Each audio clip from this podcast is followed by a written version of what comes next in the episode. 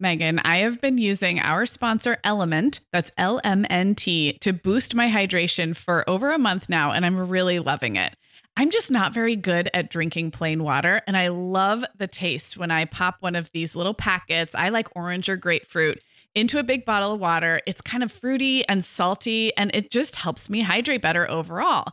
Element is a zero sugar electrolyte drink mix born from the growing body of research that shows the best health outcomes occur with higher sodium levels. Each little pack delivers a significant dose of electrolytes, but minus sugar, artificial colors, and other iffy ingredients.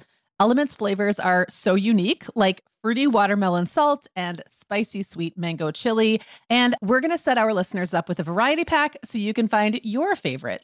Right. You can receive a free element sample pack containing eight flavors with any drink mix purchase when you purchase through our custom link, drinkelement.com slash mom hour. That's D R I N K L M N T slash mom hour.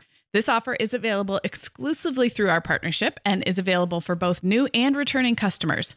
And if you're an Element insider, you'll have first access to Element Sparkling, a bold can of sparkling electrolyte water. Again, it's drinklmnt.com slash mom hour.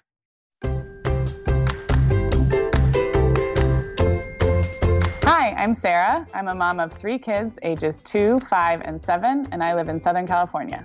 And I'm Megan. I am the mom of five kids, ages 6 through 17, and I live in Michigan. This is the Mom Hour, part of the Life Listened Network. Hey everyone, and welcome to the Mom Hour. I am Sarah Powers, and you are listening to one of our special bonus interview episodes. Today I am joined by Sarah Stewart Holland, who is a writer, a podcaster, and a mom of three young boys who lives in Paducah, Kentucky. And Sarah and I are going to talk about something today that lots of people shy away from talking about. We're going to talk about politics. So, Sarah, thanks so much for being on the show.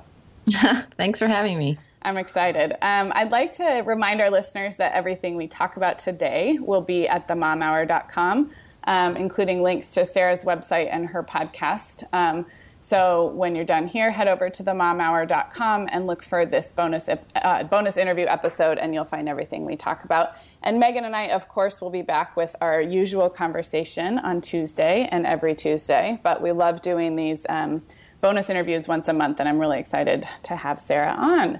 Okay, so let's get to it, Sarah. I, I want to set this up by having you tell the story of how you started your podcast, which is called Pantsuit Politics you've been blogging and writing mostly about parenting for several years, and you guys, you and I have known each other online for several years.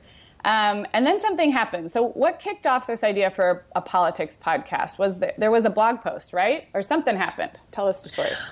Well, I had had the idea for a podcast since I went to Emerge training. Emerge is a national organization that trains Democratic women considering public office. And I just thought, hey, you know, Hillary's, this was a few years ago, Hillary's probably going to run. This is going to be a hot topic. So I thought of um, an idea of having a podcast about women in politics named Pantsuit Politics. I thought of the name and loved it.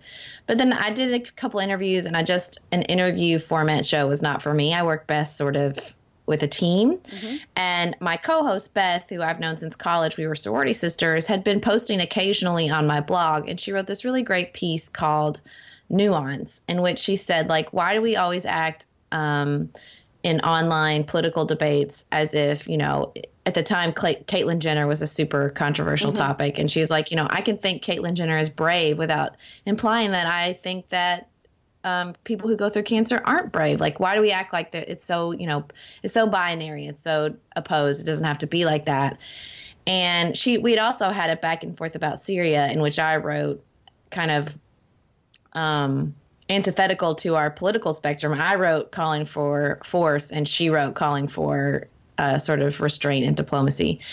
And from those sort of blog posts, I thought, oh, I have an idea. What if Beth and I did this podcast together? It'd be really cool. She's a Republican, I'm a Democrat, and so we can have this these nuanced conversations in which we're not insulting one another. We're not acting like one party is the answer to every problem that faces our nation. She loved it. I, I tell everybody we had our first conversation just to see if we like talking politics together and about like an hour and a half into the phone conversation, I was like, no, we're not, we're, we're wasting content here. We're not going to talk anymore. Oh, we only talk now if it's being recorded. That's awesome. That's awesome. Was it a little, was it, was there any trepidation going in with someone that you've been friends with a long time, knowing that you, you know, you identify with two different parties? Was there like any little question in the back of your mind, like maybe we're, not, maybe this isn't going to work, or maybe we'll like hurt each other's feelings or?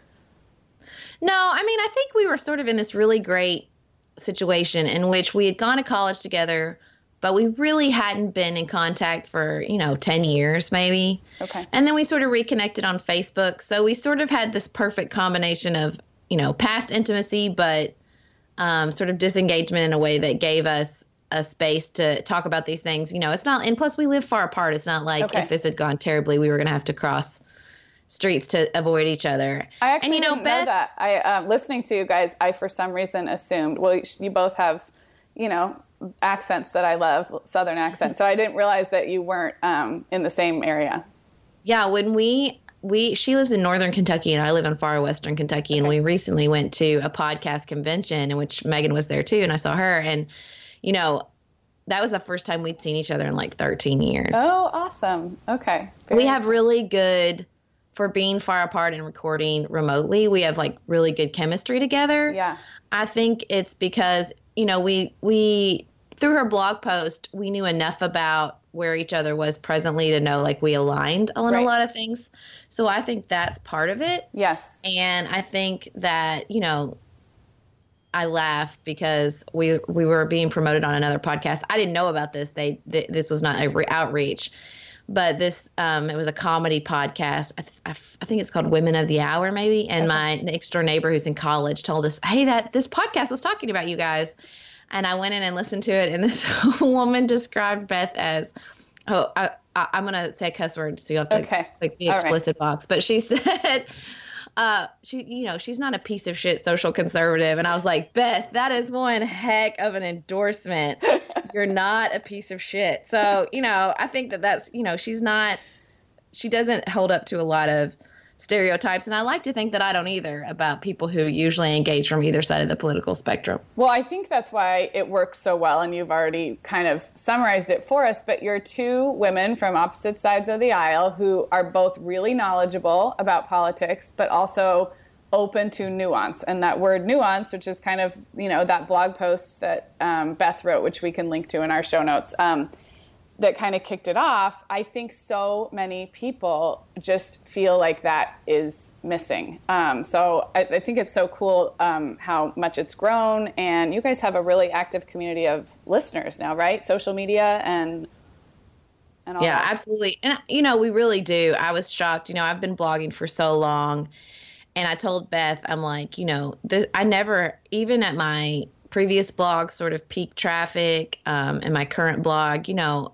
the the and I'm sure you've encountered this. The passion of podcast yes. listeners is very different than the very passion different. of blog readers, and um, so that I think that surprised us. Another thing that's like sort of constantly surprising us is, you know, two of our two most involved listeners are like young guys you know like they don't have we don't really have anything in common one of them is coming on to be like our chief creative officer Another one we call him our North Star because he's sort of you know, he's our guiding light. Like, what would Bryn think about this? And it's just so interesting. I mean, we have a lot of amazing female listeners, but it has surprised us how many men listen. And I think that part of it is, particularly with women who find our podcast and are really passionate supporters, I, I really had this in mind. You know, originally I thought, maybe we could be the Skimm which is this really great daily daily uh-huh. email you get yeah. for news summaries we can be the Skimm for women. And I thought, well, you know, we're not going to be a news summary because people can get the news so much faster in other ways. But what I kept in mind always is I want a place that women feel safe engaging in politics yes. because, for better or for worse, you know, as a woman who is very, you know, outwardly po- political, obviously, I'm running for office right now and I worked in politics, especially because I live in a conservative area and I'm very open about my democratic politics. What I find is, you know, women sort of search me out or, excuse me. mm, they, especially when it's an all female space, you know, I belong to a lot of um, female charity organizations, okay. and after the meetings were over, there it was like they were sort of women would come up to me and they'd want to talk about these things, and I wanted to find a place online where where women felt safe engaging, and I think for better for worse, they feel safer engaging when it's purely female voices leading the conversation. Mm-hmm. I think so many women um, are intimidated. They think it's sort of the same reasons women don't run for office. Right. They're intimidated. They think there's this high barrier of knowledge or experience, or the fact that so many men, you know, stereotypically engage with such confidence mm-hmm. that can be intimidating, and all those things. You know, I just wanted to sweep those away. And when Beth and I sit down and we're very open about where we're coming from, that we're not experts that we're not professionals, that this is a, you know, a place for quote unquote normal people mm-hmm. to engage. And as long as you're respectful, that's all that matters. I love that. I love that. And that comes through so clearly in your show. Um, you're both really knowledgeable about the issues. I mean, I appreciate that you say you're not experts, but as someone, um, I mean, I'd put myself somewhere in the middle. I find politics very interesting, um, and especially over the last year or two, really have started to pay more attention. But I but you guys know way more than I do, uh, especially about specific issues. Megan, the end of the school year and kickoff to summer is a busy time of the year for families, but we can all eat stress free and hit our wellness goals with ready to eat meals from our sponsor, Factor. Factor's delicious meals are never frozen and can be ready to eat in just two minutes. You can pick from a weekly menu of 35 options, including popular choices like Calorie Smart, Protein Plus, and Keto. Plus, they have more than 60 add ons like breakfast, lunch, snacks, and beverages to keep you fueled all day long. So, our team was comparing notes recently on our favorite Factor meals, and Katie loved the herb crusted chicken with mashed cauliflower and toasted almond green beans. I loved that one too. And get this, so did her little boy, Charlie. She heated it up for lunch one day, and Charlie, who's three, ate almost all of the green beans. I mean, that's quite an endorsement, right? I was going to say, what a parenting win. and I get it, Charlie. Those green beans are crazy good. And if you really want to treat yourself, they even have meals with filet mignon, shrimp, truffle butter, broccolini, and asparagus. Listeners, head to factormeals.com slash momhour50 and use code momhour50 to get 50% off your first box plus 20% off your next box. That's code MOMHOUR50 at factormeals.com slash MOMHOUR50 to get 50% off your first box plus 20% off your next box while your subscription is active. Okay, Megan. Well, over here at the Mom Hour, we are big fans of our sponsor, Our Place. In fact, you, me, and our team member, Katie, were all comparing notes on our favorite product. Katie was telling us that even though she's packing up to move her family to a new house, she cannot put that mini perfect pot from our place into the boxes yet because she's using it like every night. Well, as someone who also has a perfect pot, I got mine as part of their mini home cook duo set. I get it. It's nonstick, which is key, but it also has all these handy features like a steam release lid with a built in strainer and this nice beechwood spoon that nests on the handle in this perfect little peg. Okay, well, I didn't get this pot, but now I want it. That sounds so great. Our Place's cookware is great to cook with, beautiful to look at, and healthier for us as well. All of Our Place's products are made without PFAS, also known as forever chemicals. In addition to their cookware and tableware, Our Place is also making waves with their Wonder Oven, the most stylish all in one air fryer and toaster oven. Again, free from the forever chemicals found in many of those air fryers. Listeners, Our Place offers a 100 day trial with free shipping and returns, and we've got a great deal for you. Go to FromOurPlace.com and enter the code MOMHOUR at checkout to receive 10% off site wide. That's from our code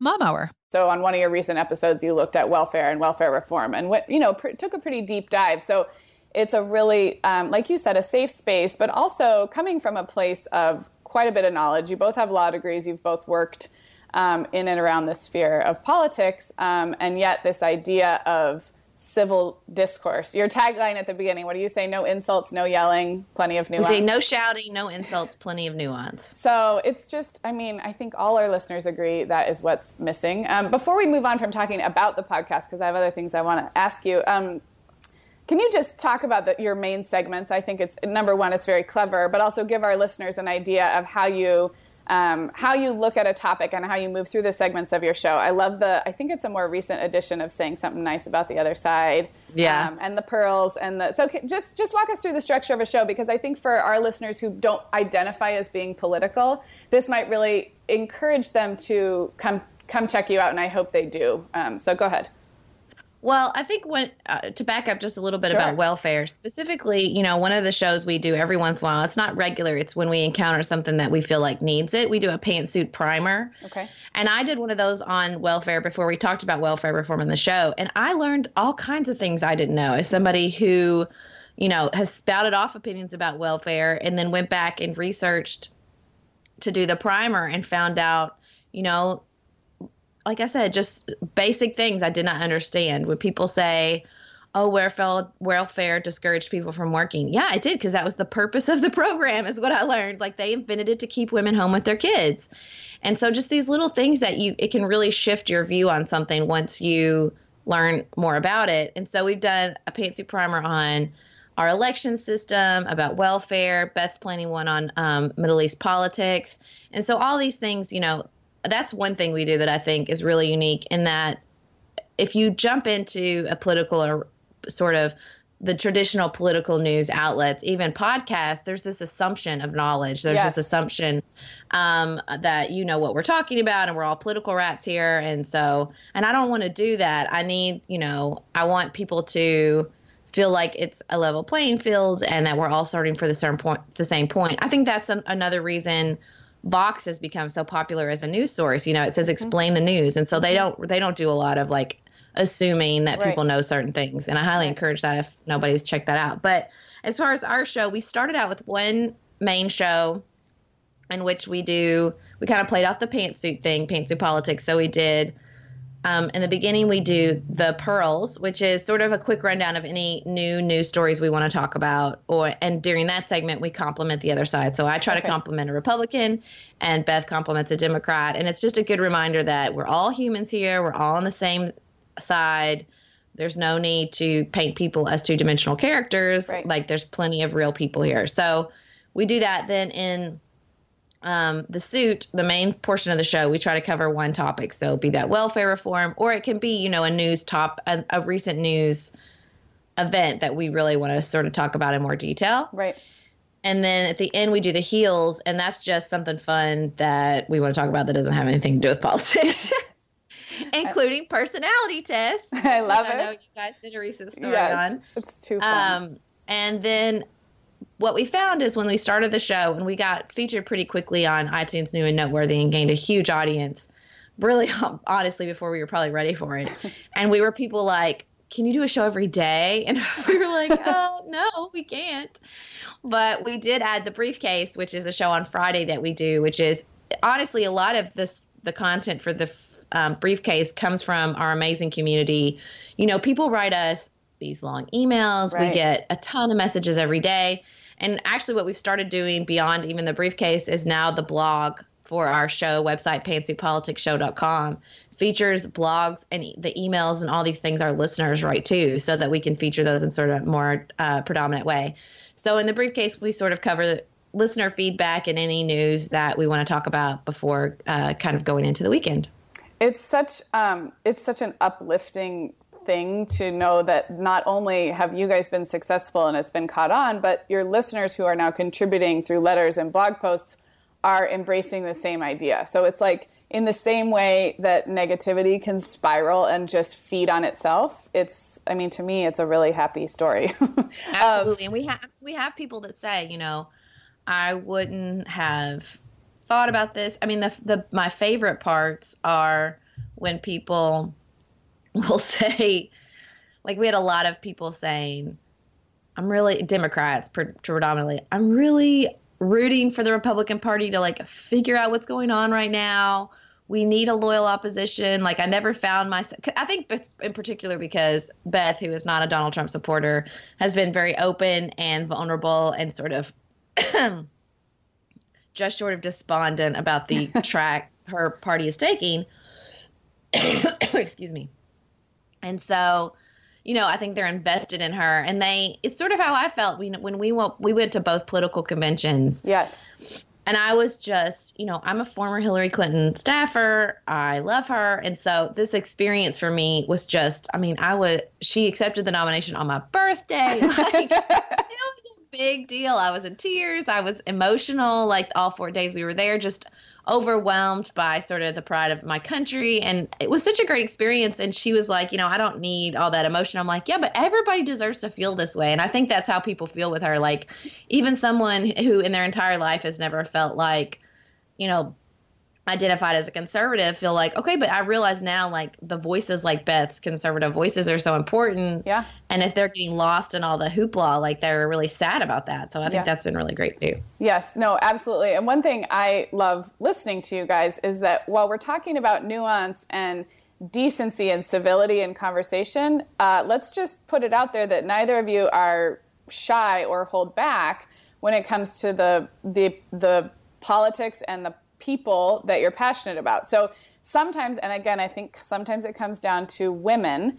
Um, in order to be kind, to be decent, to be civil, somehow that gets mixed up in watering down your opinions or not expressing yeah. an opinion strongly enough. So, um, if our listeners haven't picked up already on this, I mean, you are about as passionate a Hillary Clinton supporter as there is. And Beth, um, and Beth, I know I just listened recently to a very thoughtful discussion on her considering um, voting for Gary Johnson possibly as a third party candidate and when and why and how she might reevaluate that decision and, you know, her very plain opinions on Donald Trump. So when we're talking about nuance, we're not talking about holding back on specificity. Does that make sense? Yeah. So that's what, you know, we pushed really hard against this idea. Now, first of all, we're not professional journalists.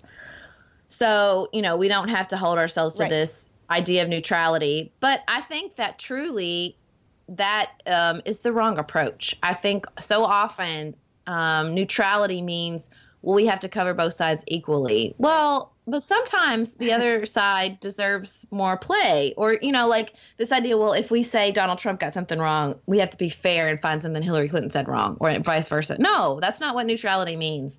And I think what works better, especially in this day and age of sort of um, where people can select their news sources and you really worry about people being in this echo chamber of the same voices. Right. Instead of neutrality, what we strive for is transparency. I'm not neutral. Right. I'm not going to claim to be neutral. You know, like, now I can be thoughtful and I can be nuanced, but, you know, transparency and just being upfront with people. That's why we start every show with this is Sarah from the left and Beth from the right. Like, yep. let's just be off. Let's just yes. be honest and not now, what we try not to do is in our in our striving for transparency, we don't just um, sort of repeat the party line. Right. Again, because we're not professional pundits, we're not right. professional journalists. We don't have to do that. Nobody owes us. We don't owe anybody anything. Right. So I can say, man, I really wish Hillary Clinton had apologized for those emails. I don't know from day one, or I can say, you know, as a Democrat, like Bernie Sanders is driving me crazy. You know, just stuff like that. I think that transparency lends itself to conversation much more than neutrality does. And it humanizes both you guys as podcast hosts, but also almost gives listeners permission to start to think about where, you know, what they think and where they might differ from their chosen party line. So I think it's a really it's a, really great thing you guys are doing. I want to move on a little bit and I want to talk about I want to talk about Facebook and being political or opinionated on Facebook because Sarah, I've been Facebook friends with you for I think five, almost five years, probably since yeah, we. Um, our listeners know that I met Megan through a writing class she taught online, and Sarah was in that class with me. And our, oh, where's the oh, the original class? Yeah, so special. I know. Um, and so I just have watched you engage on Facebook in all mm-hmm. kinds of debates. And this goes back to your blog too, when you've written about parenting topics. And you are not shy about wading into tricky topics and controversy, controversy, and you're not shy about being opinionated. And I guess my question to you, because I am very different. Um, so I like to kind of sit back and watch, and I think I unless it's controversial topics on pumpkin lattes. Yeah, yes, which it will follow me till the till till I don't know what happens. That post will follow me. Yeah.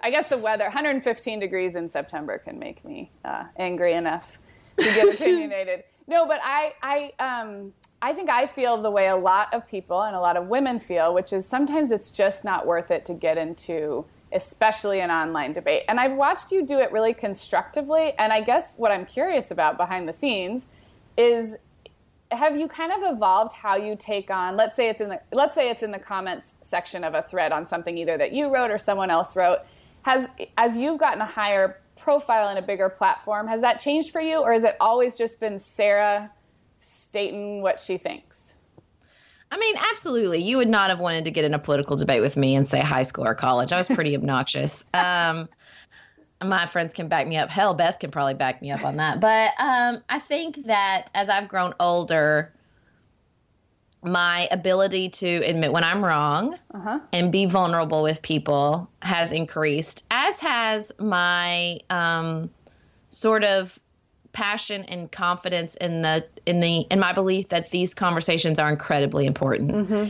If we can't talk about sort of the most important things in our lives with people we love or people that are just our friends or Facebook acquaintances, then I just worry. I, per, you know, the reason we started this podcast, the reason I'm running for office in a conservative area is because I think we are too polarized mm-hmm. and we mm-hmm. live in echo chambers in which everyone agrees with us or we create these echo chambers. And I think it's really dangerous and not only to our political discourse but to us as individuals you know i am a very gray person i don't believe the world is black and white i believe that there is nuance and um, sort of duality or non-duality to be found everywhere and i think that my belief in that you know, I had I engaged with somebody the other. I think I posted something about Kanye and Taylor Swift, which Lord help yeah, us. If you're you not you're find, not afraid to go anywhere. It's not just politics. Donald Trump and Hillary Clinton. Kanye West will set people off so quick. And I am a Kanye fan. I like Kanye. I think, you know, because I'm a pushing you know, there's a there's a Enneagram that's like it's not my Enneagram, although it has to be related somewhere where they say you stay you're against. Mm-hmm. And that's how I am. I'm a, mm-hmm. I'm, I'm a pusher. Why do yeah. you feel like that? Why do we have to think that way? Yeah. Why have we all decided that Kanye West is the devil? Is he? You know, or was yeah. he just okay? Is he occasionally rude and has a big ego? Is there something wrong with that? Does it bother us that he has a big ego because he's black? Like all these things. Like I'm just a questioner. That's right. just who I am. And when I but so I pushed posted something about it, my friend goes, you know, I've realized she's like, I've realized that you you say something, people assume you're taking a black and white stance, and then you say, "No, I like Taylor Swift too. Yeah, I like some of her music. I think she's gotten boring, but like she's like, so you always find the gray, and yeah. that's where people sort of walk in. And so, I think because I'm willing to say, "Oh yeah, I, I see that point. This right. is my answer."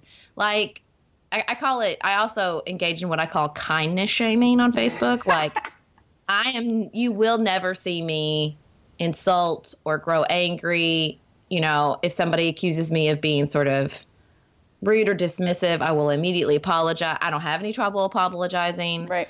Because I think that disarms people so quickly and then you they'll actually listen to what you're saying. Right. But you know, I'm also engaging from a true a honest and sincere interest in that person and where they're coming from mm-hmm. because you know, I even if you are engaged, you know, even my father, my biological father, is a huge Donald Trump supporter. You know, and we have these conversations. excuse me. And you know, I, people will find them on Facebook and be like, "What is happening? How are you having these conversations?" but you know, I it's not just that I want my dad to hear what I say. I want to understand why someone would support Donald Trump. Mm-hmm. I want to understand sincerely where is this coming from? What are you concerned about? And you know what I've learned a lot of times with my dad, and I think this is goes back to the echo chamber thing, is like, you know, if you sat down with my dad and then you sat down with me, you would think we live in different countries. Mm-hmm. You would think we live in completely different places, which arguably we do because he lives in California and I live in Kentucky, and they're pretty different places. But you know what I mean? Like, so that's what I'm trying to understand. Yeah. I don't know what it's like to be a 60 year old man in California right. struggling with you know the changing economy. I don't know that. I right. don't know what that's like. You know that's what i learned recently with welfare is like you know i had all these opinions on welfare based really on a position of privilege because i don't interact with people from very low incomes that you know people who either are in low income areas interact with people in low income areas see people exploiting the system. And because of my privilege i don't really have those experiences. And so you know, I was forming all these opinions based on my very limited worldview and my limited right. experience. And so, what I'm always trying to do is listen to everybody's experiences so my own opinions are you know more fully informed and Right. just so i understand you know i met bill clinton many many years ago at a book signing and i asked him i said what's your number one advice for somebody considering public office and he said meet as many different people as you can Mm. meet as many different people as you can because they're going to want to paint you as a two-dimensional character Right. and the people you meet and the more different levels you can relate to get to people the more you'll be seen as a third dimensional three-dimensional person and not a two-dimensional character and i think you know i first of all if time passes so quickly it doesn't feel that long ago but it really was Yeah. and I think about like that was really instrumental in my life. I Yeah. really internalized that message fully. And also, you know, again, not to harp on the personality things, but my strength finders is I'm an input. I just like it. I Yeah. like being out there. I'm not, I'm knocking on doors right now for my campaign and I put it off for so long and I don't know why because I really enjoy it. I Yeah. really enjoy meeting new people and listening to where they're coming from and trying to you know make sense of their worldview and how it interacts with my worldview i just uh, i love it and i think if you can go into any facebook interaction th- don't go in thinking well i'm just going to share this one link and they're going to open up the Right. world's crack open and they're going to agree with me because it's so tempting to think like that but you know i love the alice walker quote the um, not alice walker excuse me uh, zora neale hurston uh, God never made anything that was the same thing to more than one person. I probably butchered that quote a little bit, but you know, you're what you're really just trying to do is listen and understand, and hope they listen and understand to you. It's really not about trying to change anybody's mind. No, and it's, I, I think the way you've just articulated it so well, it can be worth it. I think what a lot of people find is it's not worth it to get into this debate. It's not worth it to potentially piss off my friends or be, you know, be misconstrued. Construed. And I think you've just made a really good argument for why it can be worth it. It reminded me, I don't know if you listen to the NPR Politics podcast, but um, Sam Sanders is one of my favorites. And he, on one of their recent episodes, he talked about as a new as being new to covering politics um, and kind of being intimidated he's tried to focus in every conversation he's had on what's the what's the underlying feeling or emotion of this person and he gave such a powerful um, i'll have to look it up and link to it because i've wanted to go back and listen but he said what i realized is i may never ever agree with this person and they may never agree with the person down the street from them he said but the feeling that they're feeling which may be fear it may be despair it may be hope. It may be excitement. I've had that feeling before. And he said, so I always try to, to remember that what they're feeling is a universal feeling. And we've all had that feeling. And I thought that was so powerful. It just reminded me a little bit of what you're saying is we don't, it is impossible to see things exactly the way someone else sees them, but we can maybe try to understand what, the feeling behind it. Well, and that's, you know, Brene Brown says the same thing about empathy. Empathy is not, you know, if I've lost a child, empathy is not you coming to me and saying, I've lost a child. I can only speak to you out of empathy because I know exactly what you're going through. Empathy is, I haven't had your experience, but I've felt that feeling. Yeah. And I'm willing to stand with you in that feeling and witness it and say, I hear you. I see what you're feeling. And I think, you know, politics, just like sports or anything else, it's just, it's a way in which we talk about human connection and what we're striving for and what we want for our kids. It's no different. Yep. We are welcoming back Vionic as a sponsor today. And Sarah, I will be honest, I was sorting through my warmer weather wardrobe the other day and it could seriously use a refresh. But you know what's good to go? My shoes. I've got a great selection to choose from thanks to the Vionic Vitals collection. And lately, the pair I keep putting on again and again is the Uptown Loafer. I have two pairs, one in sand suede and the other in camel leather, but please don't make me pick a favorite. Oh, I won't. I'll let you keep both. That's so funny, Megan, because I was a little jealous of your Uptown loafers. I was the last one on our team to get a pair, but I just did. I also got mine in the sand suede, and I think I've worn them like four times this week. They really finish off a cute spring outfit. The Vionic Vitals collection has the best essential styles for everyday wear to get you ready for spring. And no matter what shoes you choose, you'll be on the go in comfort because every single pair of Vionic shoes delivers their trademark VioMotion technology for a difference you can feel. Vionic sandals, sneakers, and flats all offer incredible support, stability, and cushioning, and every pair comes with a 30-day risk-free trial, so it's easy to try them out. Use code the Mom Hour 15 at checkout for 15% off your entire order at vionicshoes.com when you log into your account. That's a one-time use only. Vionic shoes, wearable well-being for your feet. Sarah, our sponsor, Hiya Health, makes a kids' daily multivitamin that parents can feel great about giving their kids because they have no added sugars or dyes. And our kids who have tried Hiya vitamins have loved them, which is important, right? Because what good is a bottle of vitamins that your kid won't take? Hiya was founded by two dads who didn't like the ingredients label on some of the popular children's vitamins they were seeing on store shelves, so they got to work developing a formula that would help fill the most common nutrient gaps in modern kids' diets. Hiya's Chewable Kids Vitamin is made with a blend of 12 organic fruits and vegetables and then supercharged with 15 essential vitamins and minerals. They're also vegan, dairy free, allergy free, gelatin free, and nut free. Hiya manufactures their vitamins right here in the USA with globally sourced ingredients, and then they ship their chewable vitamins directly to your door on a pediatrician recommended schedule. We've worked out a special deal with Hiya for their best selling children's vitamin. You're going to get 50% off your first order. To claim this deal, go to hiyahealth.com slash momhour. This deal is not available on their regular website. Go to H-I-Y-A-H-E-A-L-T-H dot com slash momhour and get your kids the full body nourishment they need to grow into healthy adults. And, you know, I think that so often it's fun, you know, as I go and knock on doors, especially because I'm a politician asking for votes, people, you can see so many people are like, oh, yes, somebody I can talk politics with and it's okay. like, they will corner me, like, or chase me down. I had somebody, a handyman, I wasn't even knocking on his door. He like chased me down in the street, like, well, let me ask you who you're voting for for president. I'm like, oh, yeah, I cannot wait to get Genesis with you. But like, you know, and I just said over and over to him, he was like, Hillary Clinton is evil and we have to vote for Donald Trump because he will unite us. And I just kept saying, like, I don't believe that, but that's okay. There's room for all of us here. There's mm-hmm. room for every, you know, if I am a progressive who believes in inclusion, that includes other opinions than mine. You know, absolutely, like, it's absolutely. not just other races and genders or gender experiences. It's also other opinions, and Yes. that's fine. You know, and I live in a place that a lot of people have very differing opinions than mine, and sort of when you're just open and honest and sincere and also funny, like don't take it so seriously. Yeah. It really helps. Yeah.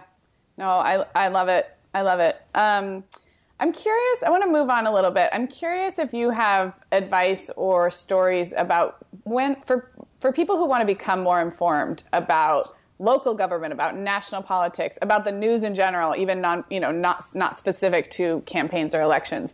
Um, do you have do you have ways to get good information? I know you and Beth, be one from the left, one from the right, you each have your favorite websites and how you stay up on things. But for people who feel maybe intimidated by a lack of knowledge, and we touched on that earlier, um, do you have favorite news sources or do you have ways of getting news that to you feel like they've really enriched? Because obviously we know what the 24 hour cable news cycle is like. And I think for some people, they just want to shut it off. And Yeah. instead, I would love some ideas on ways to get quality news or to take news in context. Does that make sense?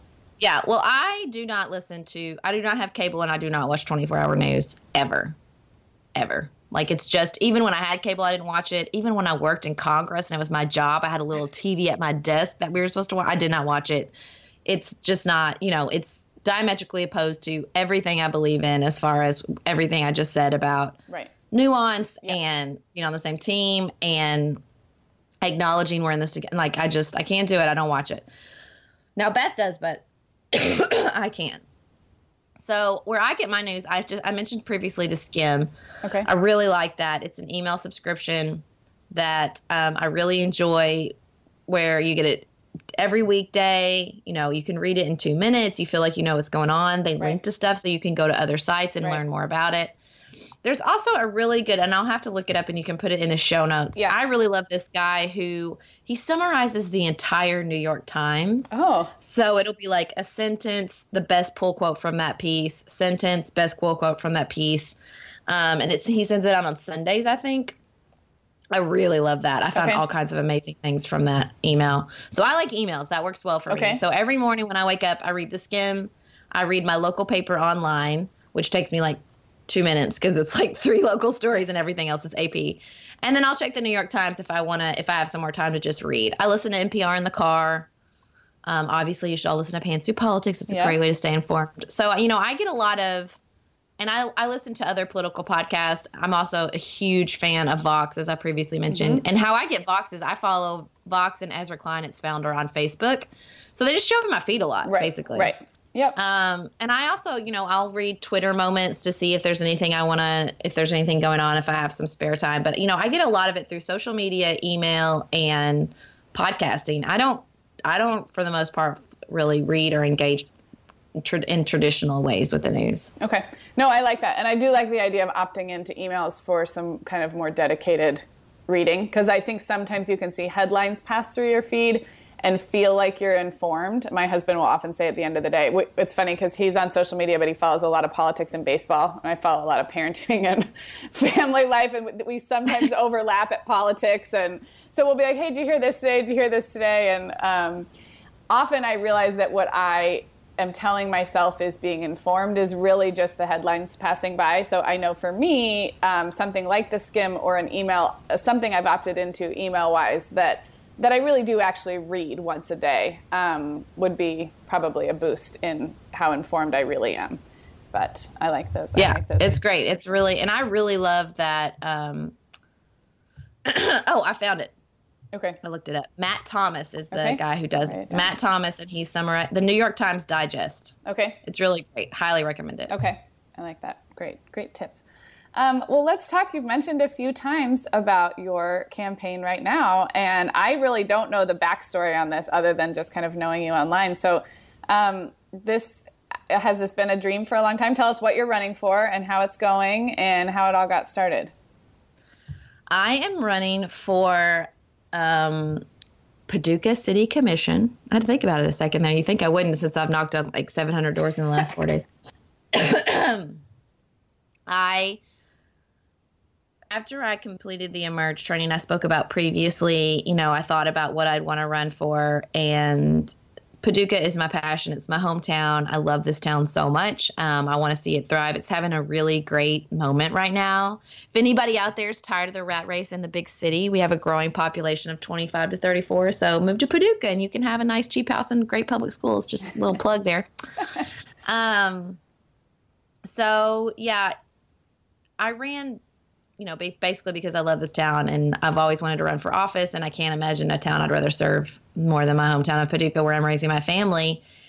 And what really happened is one of my dear friends was on the city commission, and I took her out for lunch, and I said, "Well, I want to start running, but I don't want to run against you." And she was like, "Funny story, I'm not running again." So. Oh.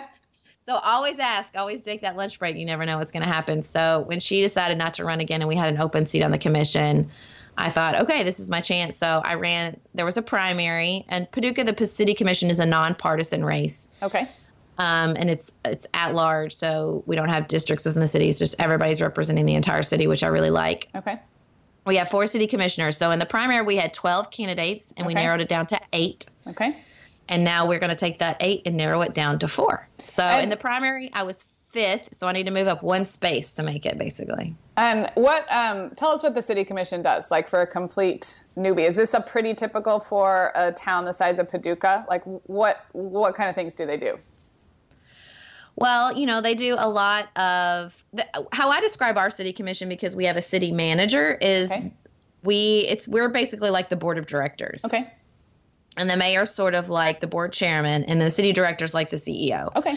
So we sort of have the vision for the city. We direct a lot of the major spending, but we're not running the city day to day. Right.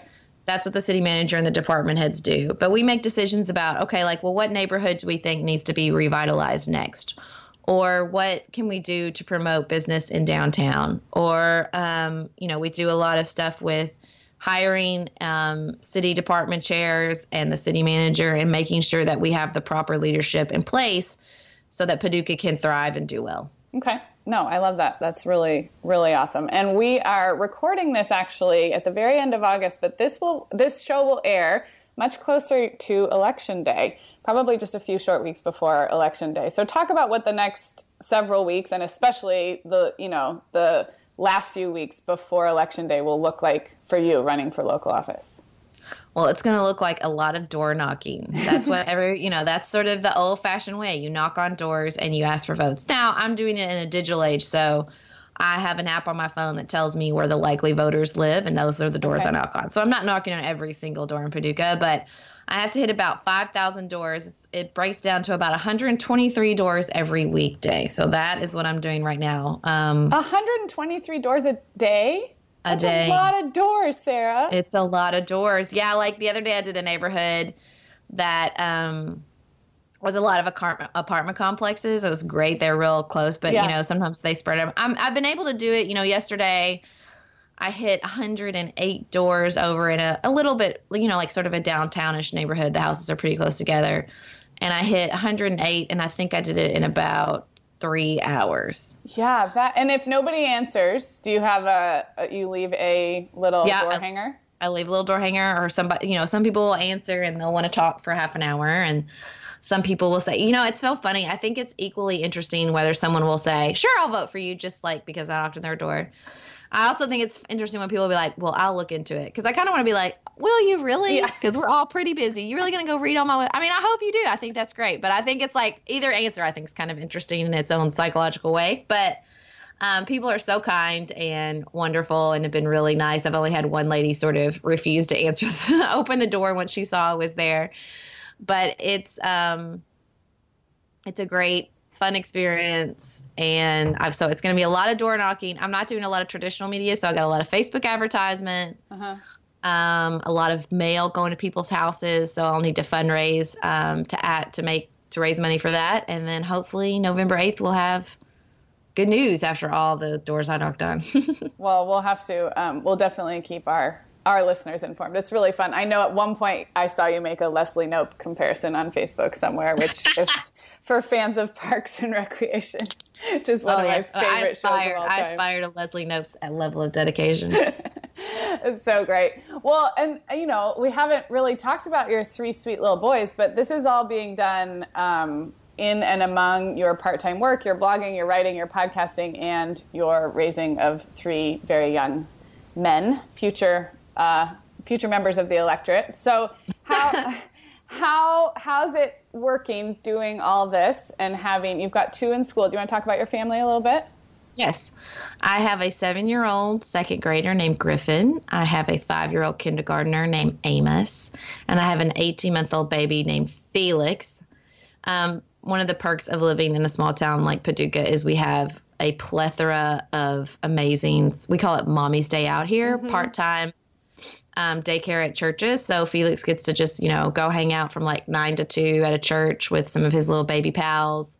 Super affordable, and it, it frees up a lot of time for me to work with my social media clients, do the podcast, and knock on all these doors. So that's really nice. It's uh, you know, having two in school is Yeah. so amazing. When all three go to school, I don't even know what I'm going to do with myself. Is it is it Uh, full time kindergarten where you are? It is. Yeah, it is. around around here, it's like people are just almost to that point, and then we have half day kindergarten in public school, so it's like, oh, I'm oh, almost that's there. brutal. But yeah, That's brutal. So, and we have, you know, I have a they, the bus stop's right in front of my house. So my husband takes them in the morning. They come home at three thirty. I don't have to do pickup or drop off or any of that, which is really really nice. And f- if it wasn't so hot, Felix has gone knocking on doors with me. I really like taking him with me because people are super nice to you when you have a baby with you. But it's like 90 degrees, so Yeah. he's really not interested in right now. When it cools down, I'm sure he'll be knocking on a lot of doors with me. Um, but um, I love parenting. I think that it's, you know, becoming a mom really crystallized a lot of things about, you know, it's why I moved back to Paducah. It's why I do the work that I do. It's, it's sort of, you know, my kids made me the better version of myself, I think. yeah, no, I I agree, and I think even more important to enter into some of these conversations, even when they're uncomfortable or out of our comfort zone, because the kids are watching and they're listening. I'm curious what your older what your older two boys think about you running for office. I'm sure I'm sure Griffin at least gets it, and I'm sure oh, they're Oh, yeah. on board. they they really like it they're really into it you know and i am in the same way i unapologetically discuss politics with people on facebook i also unapologetically discuss politics with my kids especially my seven year old if he asks what are you talking about? I tell him. Yep. you know we talk about conflicts in the world. We talk about and especially because you know he'll come home. One time we had a conversation about abortion because somebody brought it up on the school bus. Not even like it was like the church bus. It wasn't even public school. So i mean i feel like it's sort of the same approach with this i i am transparent with my kids and it's not that i don't sort of adjust it for age appropriate level of vocabulary and Right. subject matter as much as i can but i always think that it's you know it it first gives them the correct impression that i do trust him and that i do mm-hmm. care what he thinks and you know, I do think that he's smart and thoughtful and is capable of discussing these things and that his opinion matters to me. And also, I think it shows him from an early age that engaging with these things are important. I mean, I have no doubt that part of the reason that I'm passionate about politics is because my stepfather engaged with me mm-hmm. and my grandfather engaged with me about politics from a very young age. Mm-hmm. I remember talking about JFK with my grandfather when I was in elementary school. Um, so I think that that they, you know, sort of unapologetically talked about it with me. And so mm-hmm. I do the same thing with my kids. Yep. No, I, I agree. And I think um, I have a third grader, so a year older than Griffin, but I think one of the nice things is that they are pre baggage for the most part. So where we tend to shy away, like we talked about, and especially women shy away from going into these conversations, they don't. And they don't they don't carry a lot of the, you know, worry about pissing people off or you know how they're going to come across so they're actually really open to learning and discussing my now third grader had a really awesome second grade teacher last year who just walked them all through the primary process and they were so into it and you know when the when the worksheet or the little graphs they were filling out about primary elections were coming home i was like oh my gosh they're going there in class and then i thought Of course they're going there. The kids are yeah. they're they, they why not? They're ready to learn about this stuff. But again, with some of our own baggage, I think that keeps that like don't want to discuss politics too much or whatever. So I yeah. love it. It's so you know it's so and unnecessary, and I think that they're going to do it anyway. Yes. Like there is not a kid in Griffin School who doesn't know who Trump and Hillary are. like they get it they hear these names they know and so they can we can either teach them that this is how you talk about this respectfully with someone that disagrees with you mm-hmm. or they're going to go and harass each other yep. you know like they're going to fill in the blanks whether you know we can fill them in or they're going to fill them yep, in i totally agree well sarah let's tell everybody um, kind of go down where to find you because you are a fun person to follow on social media and you are you're a prolific i will say you are a prolific i've always admired that about you. So you're blogging you're writing you're posting you're discussing um, and whether our listeners feel politically engaged or not, I just would encourage everybody to listen to Pantsuit Politics, at least to check it out, because um, it is really, really uplifting, like I said, to um, to know that these kinds of conversations are happening. It's so easy to assume that we're just kind of stuck in a very dualistic, two-party, extremist place, and we're mm-hmm. not because the the conversation is happening on Pantsuit Politics. So remind everybody where where you'd have them go first to check you out, and then I will link to everything and probably more in our show notes. Well, Pantsuit Politics is on Facebook, so you can like us on Facebook at Pantsuit Politics. We're on Twitter at Pantsuit Politic because of Twitter and their stupid character limits. um, you can also follow my blog on Facebook, Bluegrass Redhead, and I'm on Instagram and Twitter at Bluegrass Red. Okay. I'm on Pinterest, all the things. Um, my blog is bluegrassredhead.com. And like I said, our show website is pantsuitpoliticsshow.com. I'm Sarah Stewart Holland on Facebook. Feel free to send me a friend request. I'm freewheeling with the friend acceptance. All the other people are like super greedy about that. That's not me. I'm, I will, if you ask, I'll friend you. Um, and I, I'm trying to think if there's anything else. Just uh, Instagram, Facebook. I have yeah. a very active brain, so social media has always provided a great outlet for that. Yeah, and I think as as listeners heard today, you're you're very fun to follow because you are having these conversations and I think it's inspiring. So well, and on um, Pantsuit Politics as an email newsletter, so you can you okay. can just get the emails every time there's a new website or okay. a new episode. And Bluegrass Redhead, I have a weekly email where I share sort of what I learned this week. Oh yeah, I'm glad you brought that up because that's one of my favorite things to read of yours is the weekly email. So oh, thank you. Yeah, I just try to share like. To oh, I got this wrong, or this podcast was amazing, or this is my new blog post, or whatever. So you yep. can uh, subscribe there too. Yep. No, we'll link to all of that at themomhour.com. And Sarah, thanks so much for being here. Best of luck in your election campaign. And thank you. Thanks for having me. Don't stop talking about this stuff. Oh, I won't. Don't worry. I couldn't if I wanted to. All right. Thanks so much. Thanks.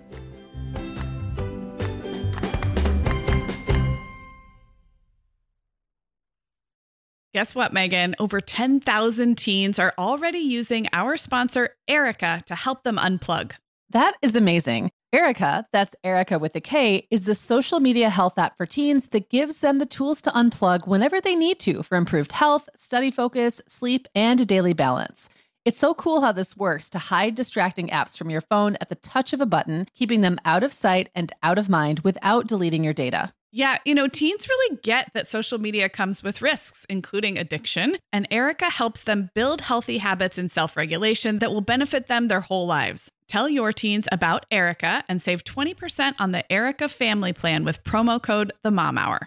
Go to erika.app and search for plans. That's Erika with a K, E R I K A dot A P P, and use code The Mom Hour to save 20%. Megan, you know what I love about our partner, The Essential Calendar? I love the product so much, of course, but I also love that it comes from a small business founded by two moms. Right, just like us. Listeners, if you're drowning in details right now, like summer camps, travel plans, end of school year mayhem, give yourself the gift of the Essential Calendar, a seasonal, at a glance, poster sized calendar for your wall.